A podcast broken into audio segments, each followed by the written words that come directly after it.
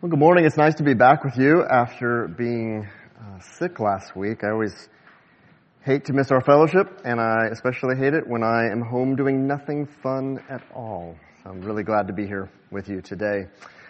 Um, we don't have a primary text for today, which we normally do, but let me ask you to begin this morning by joining me in Psalm 115 and verse 3. Psalm 115 and verse 3. We're going to take a brief break from our study of Romans and take up a topic in series form. And I just have to tell you that the word series tastes bad on my tongue when spoken from the pulpit on the Lord's Day as we most regularly consider the text verse by verse, chapter by chapter, book by book. We think this is the uh, normative, healthiest way to approach the Bible. That said, sometimes a topic requires our particular attention, and so we labor to take it up faithfully and observe the scope of what the Bible teaches concerning it. But when we do, please be extra discerning. We want to be really careful at this point. Anytime we do theology systematically, we must be careful that we don't piecemeal the scripture to bend it to our opinion, but rather that we are honest with it as we pull its teaching together. There are so many erroneous things. Uh, cults start by taking up the Bible and approaching topics and doing it poorly. So let's not do that. Now the topic we're going to take up is the topic of authority. So we want to be especially careful not to become a cult uh, after t- touching such a topic. Um, and we're going to do so primarily because at the close of this past year, a number of our members suggested that we teach on congregationalism. Uh, we are congregationalists as a church. This is a conviction that we have, and in some future weeks, I'll explain what that word means if you don't know. And it's important, though, for us to know what it means, what it doesn't mean, um, and to know what is the authority that a church holds together and what authority a church member holds individually. Right? So this was what was asked of us, and we're going to do that, but we're going to approach it more broadly first.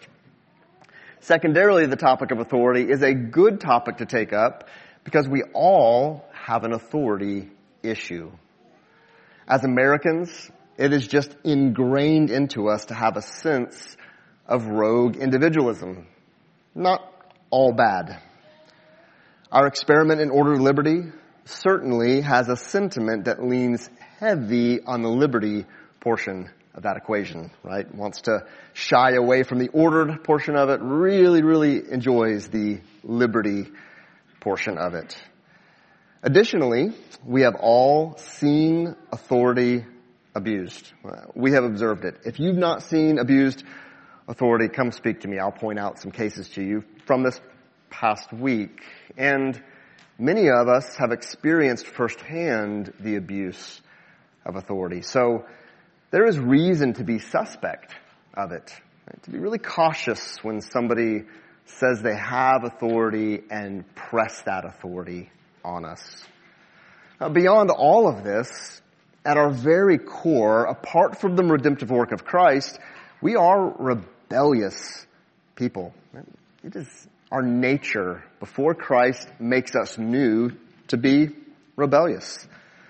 You can trace briefly the biblical narrative backwards and see a New Testament church not heeding the words of the apostles. You see a Jewish people rejecting the teaching of Jesus and crucifying him for what they believe to be blasphemy. We see a nation turning away again and again and again from the prophets, not taking care with their temple worship as they have been commanded, neglecting to drive out the people from the promised land, refusing to fight for fear, desecrating holy places, and on and on and on. Right? Uh, the Bible is a story of rebellious people with a loving God who redeems them. And all of this finds its beginning with our first parents.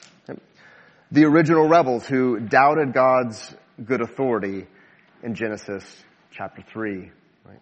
Thought, surely God doesn't really know what's best. So we have an authority problem. But there is power and there is dominion in this world. We must first recognize that God has authority. God's authority is innate. That means that nobody gave it to him, right? It is his. He possesses it. And he is the final authority, the absolute authority. No one rules over him. God created all things with good, mighty words and has both the right and power to rule over his creation. Right? Everything that we see and experience, right? God reigns over. Psalm 115 and verse 3 says, Our God is in the heavens. He does all that he pleases. Fully powerful to accomplish everything that he intends to accomplish. He has absolute and final authority. Another place in the text, Jeremiah chapter 32 and verse 17. This is from our scripture reading just a few weeks ago. Ah, Lord God, it is you who have made the heavens and the earth by your great power and by your outstretched arm. Nothing is too hard for you. God determines what nations will exist and where they will exist. Acts chapter 17 and verse 26. He decides what king is to rule and when and where. Isaiah chapter 44 and verse 28. Uh, sometimes to the judgment of his people. He decides whether the purposes of a ruler will stand or fall. Psalm 33 verse 10 and 11. He even once determined that wicked people would take the life of his dear son so that we sinners might live. Acts chapter 2 verse 23 and 24. God has authority over all the important events of human history, but also over the lives of individual people. Just consider on this Sanctity of Human Life Sunday, He knits us together in our mother's wombs. Psalm 139, verse 13 through 16. Right? Intimately involved, authoritatively involved in our creation. He decides whether we will travel or stay home, James 4, 13 through 17. As we have seen in Romans chapter 8 and will consider further when we return to our study of Romans, God also exercises his authority to bring forgiveness and new life. Ephesians chapter 2 verse 8 through 10. I'm grateful that God is authoritative over the salvation of my soul. God's authority is necessarily good because He is good. Too many people in this world feel that God's authority is an oppressive authority. But it's not, right? It's designed for good. Psalm 119 verse 68. God, you are good and do good. So whether you recognize it or not, or care to yield to it or not, there is an absolute and final authority in this world. You can bow to it now, which I urge you to do because it is good. Right? Turn from your rebellion. Turn to the perfect righteousness of Christ. Place your faith in His sacrificial death on your behalf and find the salvation of your soul. Bow to God's authority now. Come to Him on His terms or one day you will be judged and you will be made to bow to His authority. Now, recognizing that God is the absolute and final authority, we do well to ask, but how is it that that authority is made effectual in the world? Right? How is it that it's carried out in the world in which we live? Have we been left groping for what God requires of us? No, we have not. He has written, by the power of the Holy Spirit, through the pens of his servants, a book. And this book gives us all the answers we need to live lives ordered under God's authority. It's sufficient for that task. It has everything in it that we need. And it begins with a command. Genesis chapter 1 and verse 26. Then God said, let us make man in our image after our likeness and let them have dominion over the fish of the sea and over the birds of the heavens and over the livestock and over all the earth and over every creeping thing that creeps on the earth. As, as part of the creation mandate, we are made as people who image God in this world. And we do it specifically by having dominion, uh, relegated authority over the world in which we live. And then more specifically, we see in Genesis chapter 2 and verse 15, the Lord God took the man and put him in the Garden of Eden to work it and to keep it, or to cultivate it and to protect it. So we see commands given, right? Rule over this. Be fruitful and multiply. Fill the earth with my glory. So we as image bearers are delegated authority. Our authority is not absolute and it is not final. It always has limits and is always subservient to the one who delegated it. Right? It's got boundaries set up for it. Authority gone awry, which there are many examples of, is always authority that steps out of the bounds which God places on it when a person or institution takes up a responsibility not granted to them or exercises an authority granted to them in a way not granted to them, it is at best ineffective. At best, it's ineffective. It is at worst abusive. As a book, I, I'm, i want to commend it to you, but I haven't read the whole thing, so I'm not going to commend it to you yet. Um, but it has been um, good and helpful so far uh, in my reading of it. Written by a man named Jonathan Leeman, many of you are probably familiar with, and its main title is Authority, but the subtitle of it I just love. So the subtitle is How Godly Rule Protects the Vulnerable, Strengthens Communities, and Promotes Human Flourishing. So delegated authority, right, properly exercised by the scripture is good for us and it's good for others. It's not, not this great evil to be avoided, but rather a thing for us to take up and to understand and to exercise for the place in which we live. If our aim is to submit to God's good authority for the sake of protecting the vulnerable, strengthening our communities, and promoting human flourishing in this topic is of great importance, and it really must be well understood. So we see in God's Word that God delegates His authority through three institutions and six positions. Three institutions and six positions. And I just want you to take a moment and consider what those three institutions and six positions might be. You're all Bible readers. I know that you are. God has ordained authority in this world. Do you, do you know them? Right?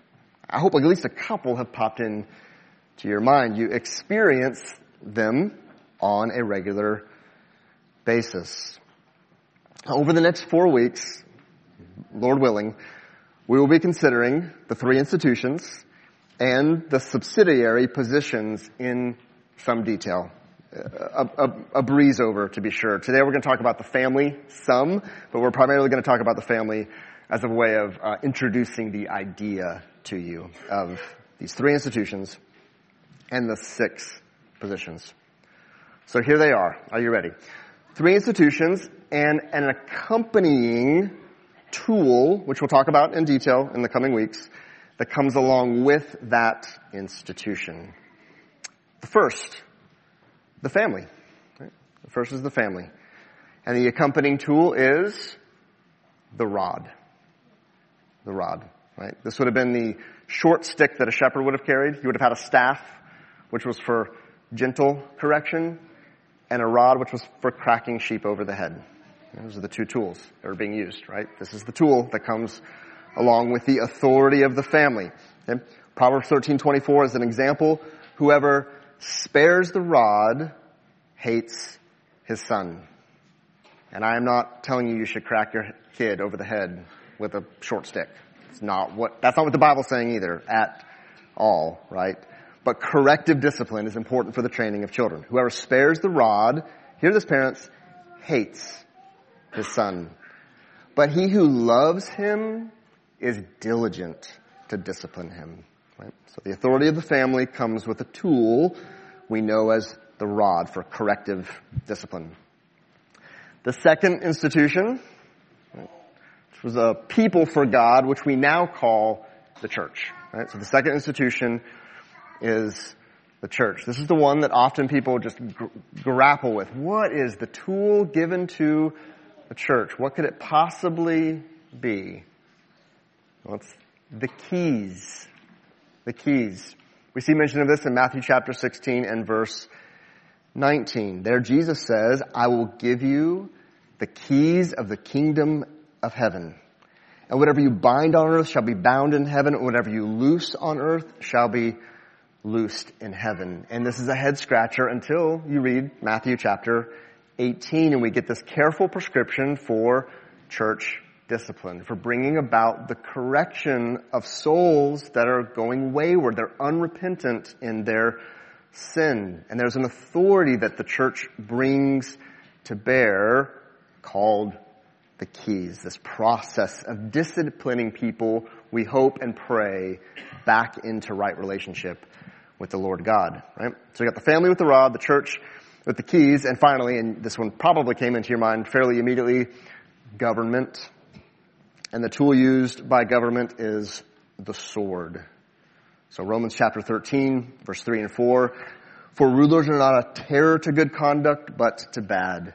Would you have no fear of the one who is in authority? Then do what is good and you will receive his approval. For he is God's servant for your Lord in vain. For he is the servant of God, an avenger who carries out God's wrath on the wrongdoer. Right? So we have these, these tools given to these three institutions that have authority, and we're going to talk about many of the complications that come in a fallen world uh, as these institutions play out their roles. Okay? So three institutions, and then six positions. So, so within the family, we have the authoritative role of husband, and the authoritative role of parent. In the church, we have the authoritative role of elder, and we argue as congregationalists the authoritative role of the congregation, right? The church as a whole. The government has uh, various offices as suit the occasion and the time, king, governors, judges, Congress, a president, etc. And then outside of these three institutions, there's one extra institutional, biblical position, um, the employer or boss. We're going to pick up the language of master in the Bible. Um, maybe for our day, uh, manager could be the best word. Perhaps your um, employer is far removed from you, but you do have a person that you answer to in your job. Colossians 4:1, masters treat your bond servants justly and fairly, knowing that you also have a master in heaven. And we're not going to take up that one in this study, so that's an extra one. It deserves some time and attention. Um, but we're going to think about these different positions that exist within these three institutions across this time. Now, within these three institutions and six positions, there is granted two types of authority. Two types of authority. Number one, you have the authority of coercion, which is the power to make someone do something by force. I like Jonathan Leeman in his book Authority uses rather uh, the term the authority of command. Right? So the, the power to, to, make somebody do something by force. Uh, simple example of this with the government. There are speed limits posted everywhere. And if you break the speed limit, it is justly deserved that you get pulled over and you get a ticket for that. Doesn't mean we always follow that rule, but we can't complain when we get the uh, coercive authority applied to us to keep that speed limit. You get enough tickets, you will find yourself going slower and slower. Right? We don't try to persuade our toddlers to do things all the time. Sometimes we make them do things. Right? My children had to freeze when I told them to freeze. Why? Because I was concerned for their safety. So we taught them to do that. So if we were in a parking lot or they were running towards the road, I could say freeze and they would plant their feet and not move. And they knew that there would be a punishment if they didn't do what we asked them to do. Right? So this is the way this, this power comes to bear. And those tools that I mentioned to you accompany this power, this authority of command. The rod, the keys, and the sword. We also have the authority of persuasion, and Jonathan Leeman uses the term counsel, the authority of counsel, the, the power to convince someone to do something. So, if you're thinking about the church, right, we're going to talk about this at length next week. Elders do not have the power of command elders, myself by myself, I do not exercise the keys by myself. I exercise the keys as a part of a congregational whole, but not by myself. I have never and will never, because I don't think I'm authorized to do it by the Lord, kick somebody out of the church and so declare them not a Christian. I don't think I have the power to do that by myself, and therefore I won't. This is good, right? Right? You personally offend me and I say, how dare you? That's offensive. How could you be a Christian and say such a thing? You're out of here. It's not a power that I have. But I do have an authority, which means that it should bear on your conscience. Hebrews 13, 17 says, obey your leaders and submit to them, for they're keeping watch over your soul. This authority of counsel or persuasion. It's what I'm doing right now. I'm trying to convince you that authority is good and I want you to take it up. And by the power of the Spirit, I hope it works down into your heart so that you will want to obey it. We do this day in and day out. Right? But inevitably, every time I preach a sermon, somebody comes up to me and says, I don't know. Right? Well, what do I do? I don't say, get in your car and go home. Right? I say, well, I'd love to convince you, right? Well, let's go back to the text. Let's keep working on it together.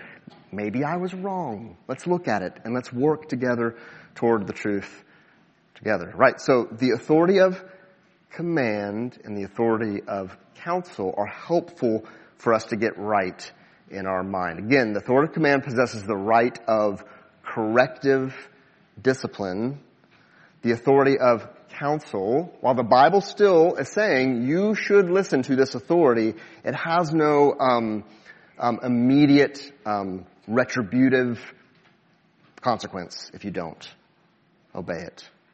Okay? So, let's remember, and I'm setting you up for a lot of this for the next two weeks, but let's remember, God is the absolute and final authority, and God delegates authority and authorizes the boundaries of that authority.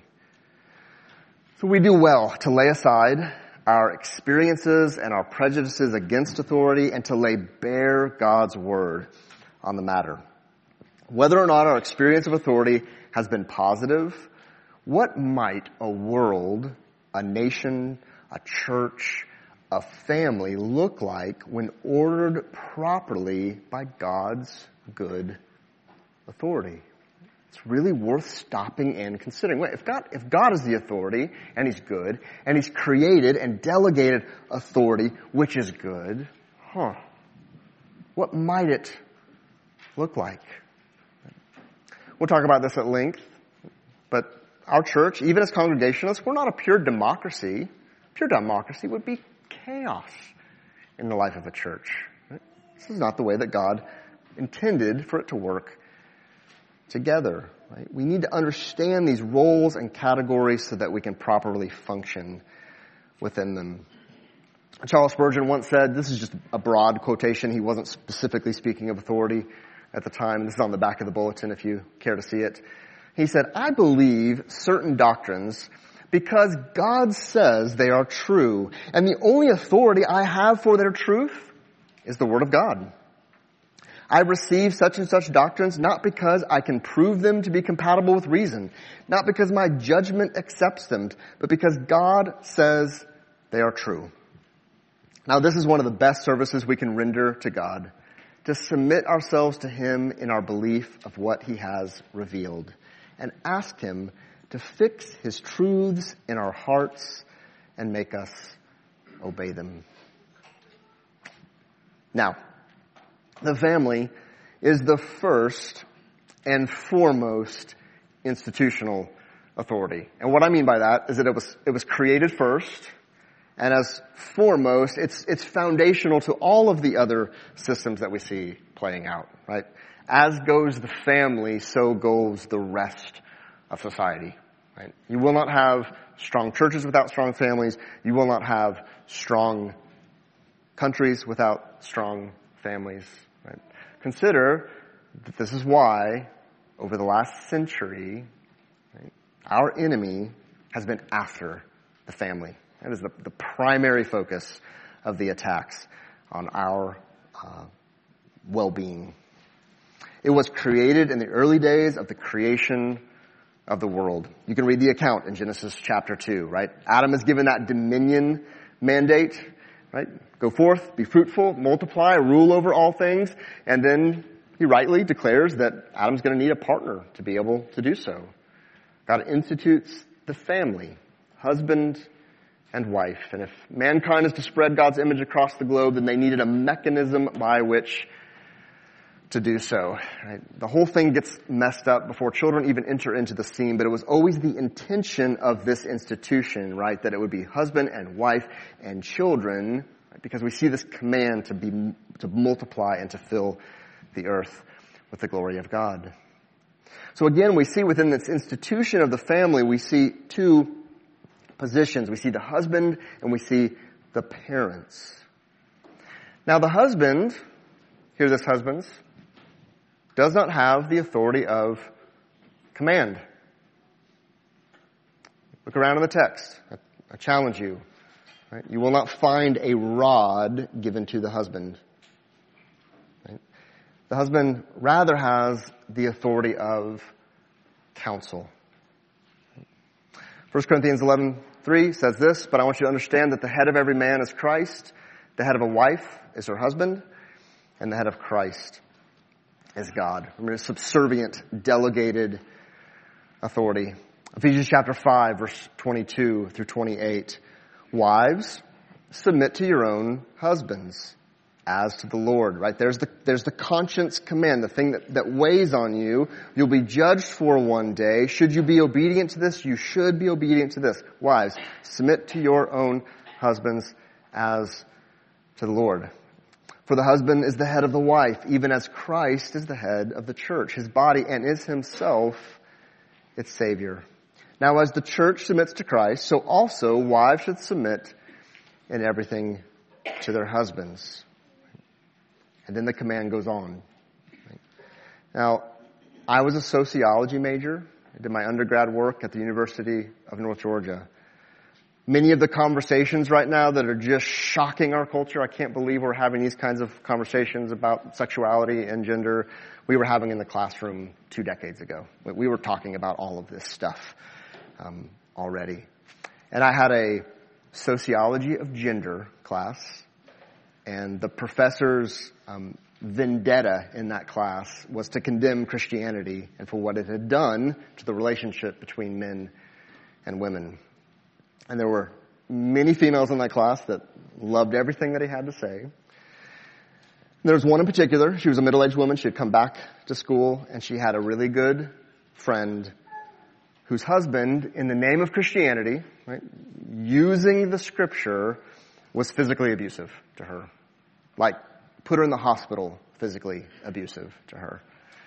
And I listened to her, one class period, you know, bemoan Christianity for this. And she started to speak again in another class period, and I just shot my hand up. Before I even thought what I was going to say, shot my hand up, and I was called on. And I just, I just turned to her and I said, I said, ma'am, quite a bit older than me. I said, ma'am, nowhere in the Bible is the justification for what that man is doing to his wife found. It is not found in the scripture. He's misusing it if he's using it as the justification. So your attack against Christianity is not founded. And I'll say that to the degree that I'll say, as a Christian man, if that woman is ready to leave that husband for his abusive behavior, I'm there to help. Now, I don't bear the power of the sword, so this gets complicated, right? But uh, I do believe as a Christian, I should be one who seeks justice. And by God's grace, it, it shut down the attacks against Christianity again and again and again. Another class that I had, a sociology of religion class. Same professor. Going hard and, and read this text, Ephesians 5. He read verse 22 through 24 that wives should submit in everything to their husbands and people are up in arms and they're very upset about Christianity and what it's done and how oppressive it is to women. And I just quietly got my Bible out and I opened it up and I set it on the desk. And I don't know why, but at one point he said, okay, Nathan, what do you think? And I said, well, since you asked, you misuse the Bible for your agenda. And you ought to read the rest of the text. And so I just read it. So here it is. Verse 25. Husbands, here we are. Here we are. Oh, men. Oh, if you're being proud at the moment, wives should submit to us in everything. Husbands, love your wives. This is not an emotional thing. This word does not mean that. Should we be affectionate towards our wives? Yes, we should. Right? Sacrificially serve your wives. Love your wives. Seek their highest good in all things. And he's going to explain what that highest good is in just a moment. That's what we're supposed to be doing. Husbands, we're supposed to love our wives as Christ loved the church. And in case you're so dense that you still don't get it, he says, and gave himself up for her. How did Christ love the church? He died for the church. That flips the whole thing on its head, right? You, you cannot support a feminist agenda from this text. This is the kind of authority we are meant to be exercising in our homes. Right. Gave himself up for her that he, now we're talking about Christ and the church, but this is the way we're supposed to be serving our wives, that he might sanctify her having cleansed her by the washing of water with the word, so that he might present the church to himself in splendor without spot or wrinkle or any such thing, that she might be holy and without blemish. This is the way we are supposed to be serving our wives, right? Seeking their highest good, which is their spiritual gain. In the same way, again, I think Paul knows how thick-headed we can be. In the same way, husbands should love their wives as their own bodies. He who loves his wife loves himself. Right? So we work by the power of the word, right, to persuade our wives, right? We're giving them counsel. We're helping to steer them. We're giving them guidance for how they need to live their lives. Now, I meant to ask my wife for permission to share this story, so I hope she won't mind that I'm sharing it. I think she won't mind that I'm sharing it. Sam, I am sorry if not. Uh, my wife likes true crime TV, and I don't know the name of the show, but she got onto a show um, that was like bizarre crime kind of stuff. And, and I just was seeing in her kind of this growing anxiety, just, just fears that I felt were misplaced for her own safety, for the safety of our children. And so I began by saying, I don't know that that that that's really serving your soul watching those shows. I think it's I think it's creating this temptation in you to fear, not trust the Lord's providence in our lives. And she said, "Yeah, you might be right. Yeah, I'll think about it." I'm like, okay, that's great. Now some time went on, and I went, hey, are you, are you still watching? Still noticing that there's kind of these fears, are you still watching? It's kind of, yeah, I'm still, I'm still watching it. And so I just, a little, a little more emphatically, I, I, I really think you need to stop. I think it's time. Just, all right. And then we took a trip um, up to Clayton, and we were um, playing on a river. Our kids were toddlers at the time, and uh, we were across from a dirt road on a riverbank, rocky riverbank. We were sitting in chairs. Sam and I were, and the boys were playing around us, and uh, an old truck went rolling by. Admittedly, it was creepy. It was black. The windows were like blacked out on the truck, and rolling by, but it was like a really popular fishing river. I'm fairly sure the guy was just scouting a place to go fishing. Um, but he went rolling by really slow and Sam said, boys, quick, quick, quick, get behind me, get behind me, get behind me. And I was like, what are you doing right now? And she said, he might be a sniper.